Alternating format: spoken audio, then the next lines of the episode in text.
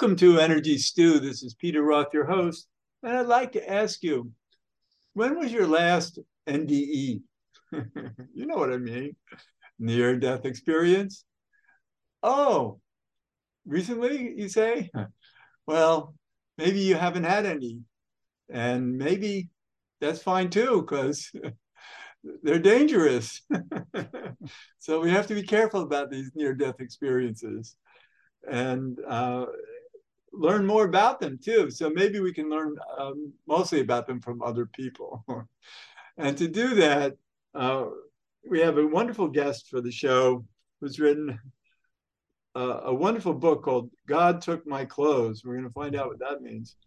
And um, he's he's interviewed many hundreds, many hundreds of people uh, who have had NDEs and and so he's extremely knowledgeable about them. And uh, it's so exciting to talk with david Suich. David welcome. Thank you. It's a pleasure to be here peter. I appreciate you inviting me to be on the show. Well i love what you do and i know you love it too. Oh yes. Because it's an exploration of life beyond life. Mm and so many of us are living in you know fifth dimensional awareness or five i mean five the five senses of awareness and mm-hmm. and we have very little to reflect on outside of that um, actually we we live much more multidimensionally than any of us realize or maybe some of us realize it but our minds normally feel like we're just in this mental world, and yet we we do operate on higher levels, and including the dream state, which is quite fascinating. But Dave, I'm so happy to talk with you because uh, I love all that you've discovered and have so much to say about it. Oh yes, it's uh, it's life changing. You know, I was kind of uh, laughing inside when you said it's dangerous because when I started studying near death experiences, it changed everything about me. It changed the way I view nature, the way I interact at work with my family, with my friends. It even changed the way I view politics. It changed every aspect of my life. And it it kind of turns you upside down, but it's generally for the better. And it made a lot of positive changes in my life. Um, and I I don't think I would have the joy I have today had it not been for all the wonderful people who shared their near death experience testimonies with me. And even those who just study near death experiences, you know, people who are watching a video like this and want to learn more about them, they actually go through many of the same changes that these people who have near death experiences go through. They become uh, more loving, altruistic people, more focused on meaningful relationships, uh, service to humanity and that kind of thing. So it's a wonderful thing to learn about. And I think that when people come back from the other side, they're coming back with truths that need to be told, and many of them are telling them. And then people like you and me, when we listen to that, we go, "Yes, that's true. That's so. That's why I need to change my life because that's really a truth that I hadn't realized before." Oh yes, and at least for the near death experiences, the big truth that I got from all of that is real simple. It's a real simple message. It's all about love. You know, on the other side of the veil, they don't care about things like career, accomplishments, goals, you know, money, uh, religion, sexuality. None of those things are important all they care about is did you love yourself? Did you love your fellow man? Did you love nature? You know they want us in all circumstances especially those those times when we're in a tough circumstance or dealing with somebody that's being difficult uh, to be purposefully loving kind and compassionate to those people there's nothing more meaningful to those on the other side of the veil. The whole earthly experience we have here is all about love. And we learn about love by kind of going back and forth between fear and love. It's this uh, duality and it kind of strengthens our love connection. So that's what we're doing here on earth. It's a big school and we're supposed to have fun learning and we're supposed to make connections with other people. And it's an opportunity, really, because you learn very fast down here and you mature and develop faster than you can on the other side of the veil. Well, people from the other side or have been to the other side and back they can talk about love in ways that we can't because the experience of love on the other side is so much more powerful. And and then they come back here and it's like it, it feels like it's weak. And and so we're supposed to make the most of it. And we and the idea is to make you know to advance it as much as possible. But um, if once we we understand the potential of love there's more to strive for oh yes and that is the main thing people talk about and you know when you interview these people who have been to heaven and have stood in the presence of the light, you know, they don't have to be told it's God. I mean, it's like the universe shouts out the name. Um, they describe what they felt as love, but the word love is completely inadequate to describe what they felt. Right. It's completely ineffable. They they have a real difficulty. They say you you can't understand it till you've experienced it. You know, so they try, but it doesn't really describe it. One man said, Imagine a hundred happiest moments of your life, put them all into one moment. You don't come close to what it feels like to be there. Another guy said, Imagine the strongest love you've ever felt in your life and multiply it by about 500 or 1,000. And that's about what it feels like. And another man said, You know, if you were here on earth and you had a genie, you know, a magic lamp with a genie, and you had unlimited wishes, you know, not, not just three, unlimited for your whole life, you wouldn't be nearly as happy as you are in heaven. Even a mother with a newborn child when she's given the option to return to earth. She says oh no i'm not going back there. My child will be fine. Somebody will take care of him so the, oh my gosh. love is quite amazing and quite strong. And when these people come back they are often infused with this love. Uh, gordon allen i think he said i came back and my heart was on fire with love and it's with me today. And they're transformed. It transforms their lives and it it changes their focus and often they'll have a career change. One man who was a policeman said, You know, I, I don't want to carry a gun and intimidate people anymore, and became a high school teacher. Another man who was uh, involved in organized crime. When he came back from his near death experience, he said, Well, I'm going to be a counselor for children and, and, and adolescents who are getting into trouble. And, and Gordon Allen, who was a billionaire, gave up all his ties to the financial industry to become a, a certified marriage and family counselor. And so it it transforms people's lives. And often, for instance, if a person is in a relationship, the relationship won't survive because they come back a completely different person. And uh, sometimes, if the the spouse is focused on very materialistic pursuits or or very worldly pursuits, they they don't uh, survive. The marriage doesn't survive. If the marriage does survive, it continues in a completely different way. So yeah, it transforms lives. It's a beautiful experience. Nobody who sees the other side of the veil comes back unchanged. They're all changed forever. And they say things like, that's the moment, you know, when I stood in that light or when I was in heaven, that's the moment my life changed. That's the moment I knew it was all going to be different. And they come back and they're they're less fearful. They tend to uh, take more risks. They focus on, you know, helping people, helping others, uh, being kind, loving, forgiving. You know, all the good things that many of the major religions in the world teach you know brotherly love uh, charity for the impoverished and that kind of thing. So it's a transformative experience. I'm quite envious of those who have had near death experiences having studied them and never had one myself. And for me i i i'm pretty sure i had one when i was an infant and don't remember it because i know that many infants that have had it and it's been researched when they're adults or all through the rest of their lives are different and they do live for that richness that you're talking about. And and it's interesting because I've I've really been a champion all my life of and willing to stick my neck out in so many ways that other people wouldn't do it because for some reason I I know that life here you know you're either doing it the right way or you might as well not be here Well, yeah, Earth is a it's a tough school.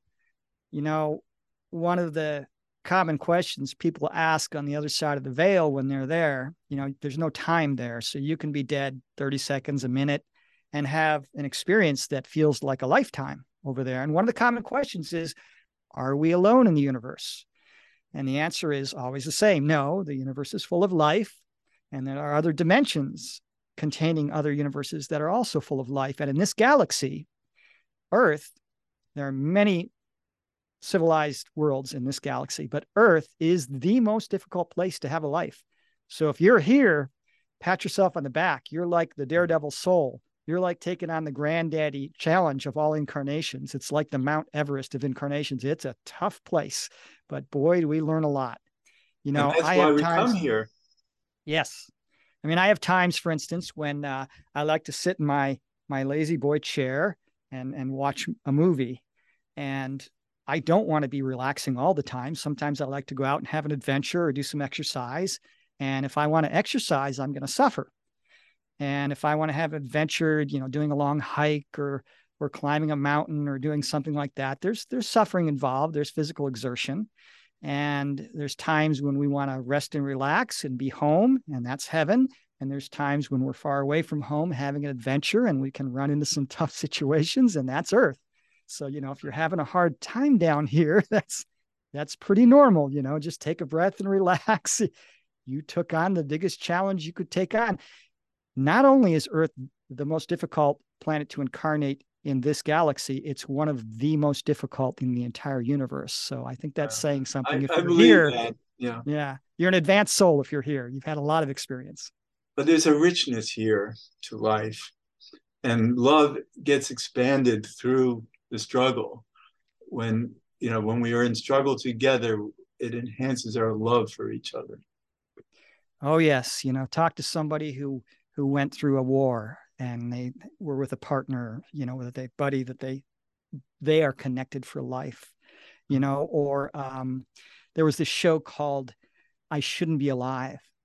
And it's about people who get themselves in trouble. You know, they're out hiking and they get lost, or you know, they're out in the ocean and and their ship sinks or something. And these stories, these people are in horrible physical condition when they're rescued. Some of them have broken bones and lacerations and concussions, and they're suffering horribly physically. They haven't eaten some of them for three, four days, or and they're, you know, they haven't had water or whatever. They're in terrible physical condition. And when the rescuers come, it's very interesting to hear what they say. They kind of all say the same thing. Now they're still in the horrible physical condition. They, they don't have any water, any food. Their injuries haven't been attended to. They just see the rescuers and they say, It was the happiest moment of my life. Joy beyond words. Mm, yes. And when you experience the opposite and you go back, boy, it strengthens it. And we're strengthening love by experiencing fear here. Well, I think we come here for the density of this planet and the struggle and suffering that every soul has to go through in one way or another. Some people have have it easier, a lot easier than others, and some people have it terrible. And yet we come here because in through it all we're striving for better. We're striving, and for better I mean striving for light. We're seeking light. And so this is what lights our souls. We come here to advance our souls through the adversity and we grow from that. So that's part of the reason why coming to earth is so it, it's so brave but for a good reason yes yes and you know for those who are suffering people some people say that you know suffering is it, you know we came here to suffer. Well no we didn't come here to suffer but suffering is part of the experience. So if you talk to all the people in history who have climbed mount everest and you ask them what was the reason you decided to climb mount everest? The principal reason. None of them are going to say, "I well, I did it because I wanted to suffer." now, if you ask all of them, "Did you know you were going to suffer and be cold and be tired before you do?" Oh yeah, I knew. So yeah, we knew we were going to suffer before we came here, and uh, they want us to get through suffering with sort of an honorable dignity and and sort of uh, humility Right. And that's that's a challenge. That's a tough one for me. I've dealt with physical pain, and you know I've been right. uh, feel sorry for myself. Woe's me, but uh, I know it's all for a better purpose and for a, a higher purpose. Right, and that's the point.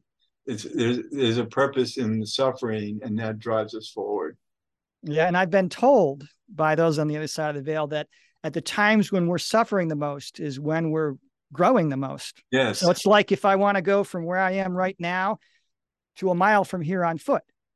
Well, I can do it a couple of ways. I can take a leisurely walk and take about 25 minutes and it'll be nice and pleasant, but it's going to take me, you know, 25 minutes. Or I can run there in 10 minutes, but it's not going to be pleasant. I'm going to suffer. so, right. same thing. Right. And so uh, that's part of being human.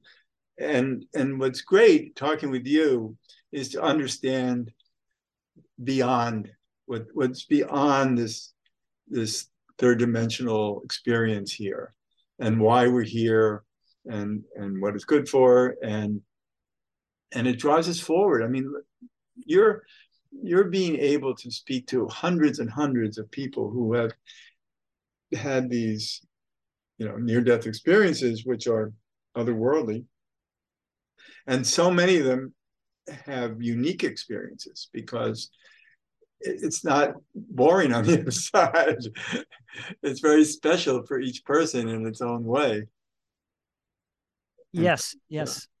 Yeah. very, very special. And uh, you know, for those of you who are having difficult time down here, um, and wondering what's the point of it all, what's the point of this suffering, it's kind of like you know imagine if you were a, a child and your parents owned a five star restaurant and people came from all over the world to eat the food there. It was considered one of the best restaurants in the world but you've eaten every meal of your life there. And so to you it's just food. Doesn't taste any different to you right? Well how do you experience what these people who come to eat at this restaurant experience eat lousy food for a year you know yeah, that's right. kind of what we're doing here in a way we're experiencing the opposite of what we want to experience what we want. Now, you may be wondering, you know, well, why can't I remember heaven? Well, amnesia is part of the experience. You've got to have amnesia because you have to be afraid. If you had 100% recollection of heaven, you wouldn't be in the fear love duality. You'd just be in the love duality. So we have amnesia.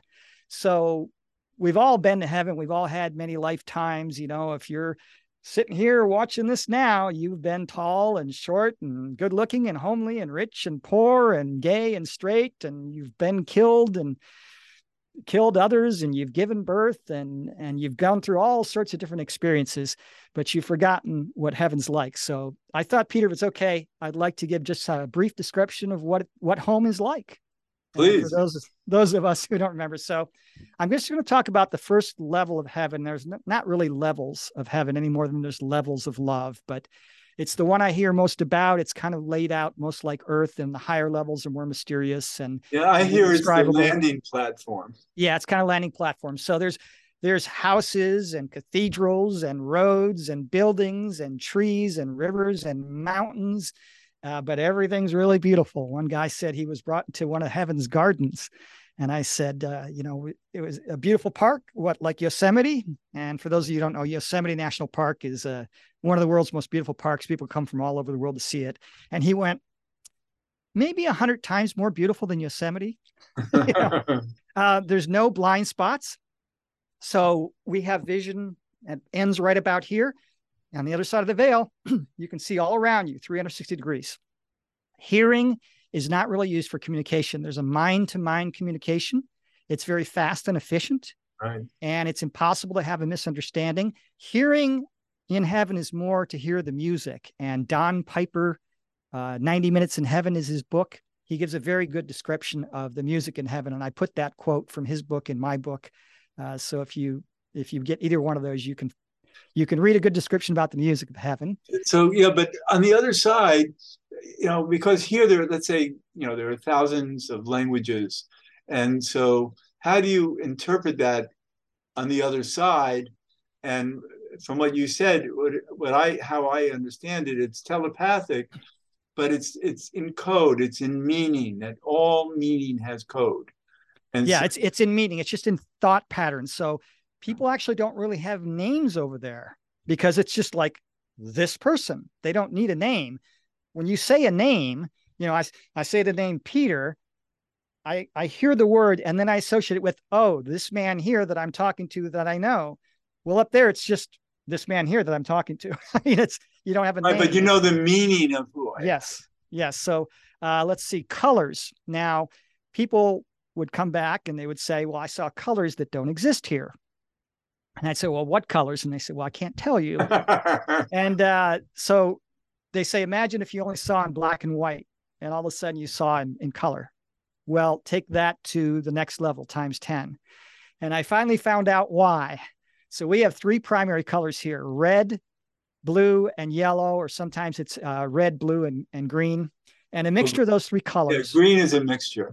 Yeah, it makes up all the colors of the rainbow. If you look on an old TV with a magnifying glass, you can actually see the little red, blue, and green dots, and they make up all the colors, right? So there's three primary colors. In heaven, there are over 80, eight zero primary colors. So, you know, so you get there and it's a buffet for the senses. Wow. Now the feeling is just amazing. People report a feeling of love that I talked about, a feeling of peace, a feeling of protection, knowing that, you know, nothing can ever happen to me. You know, this being of light is going to protect me forever. A feeling of connectedness, that we're all one, that we're more one than separate.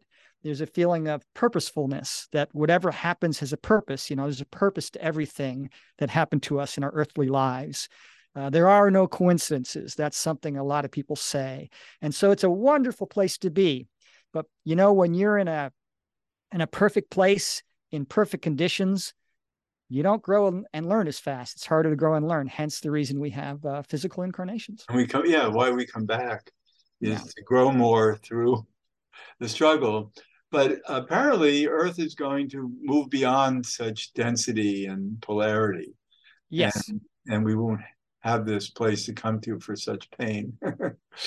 yeah, I've heard about that. So, what's happening on Earth right now? And I need to give a little disclaimer here. Uh, Peter, I know that you get some good information from the universe, so maybe you can chime in after I give my little spiel about this. But we're going through a transformation. It's a it's a time of great change. So, just like a cancer research lab, you only need one big cancer research lab on Earth because when they discover a cure for a certain kind of cancer, they share that with everybody, and everybody benefits. So it's the same with our galaxy.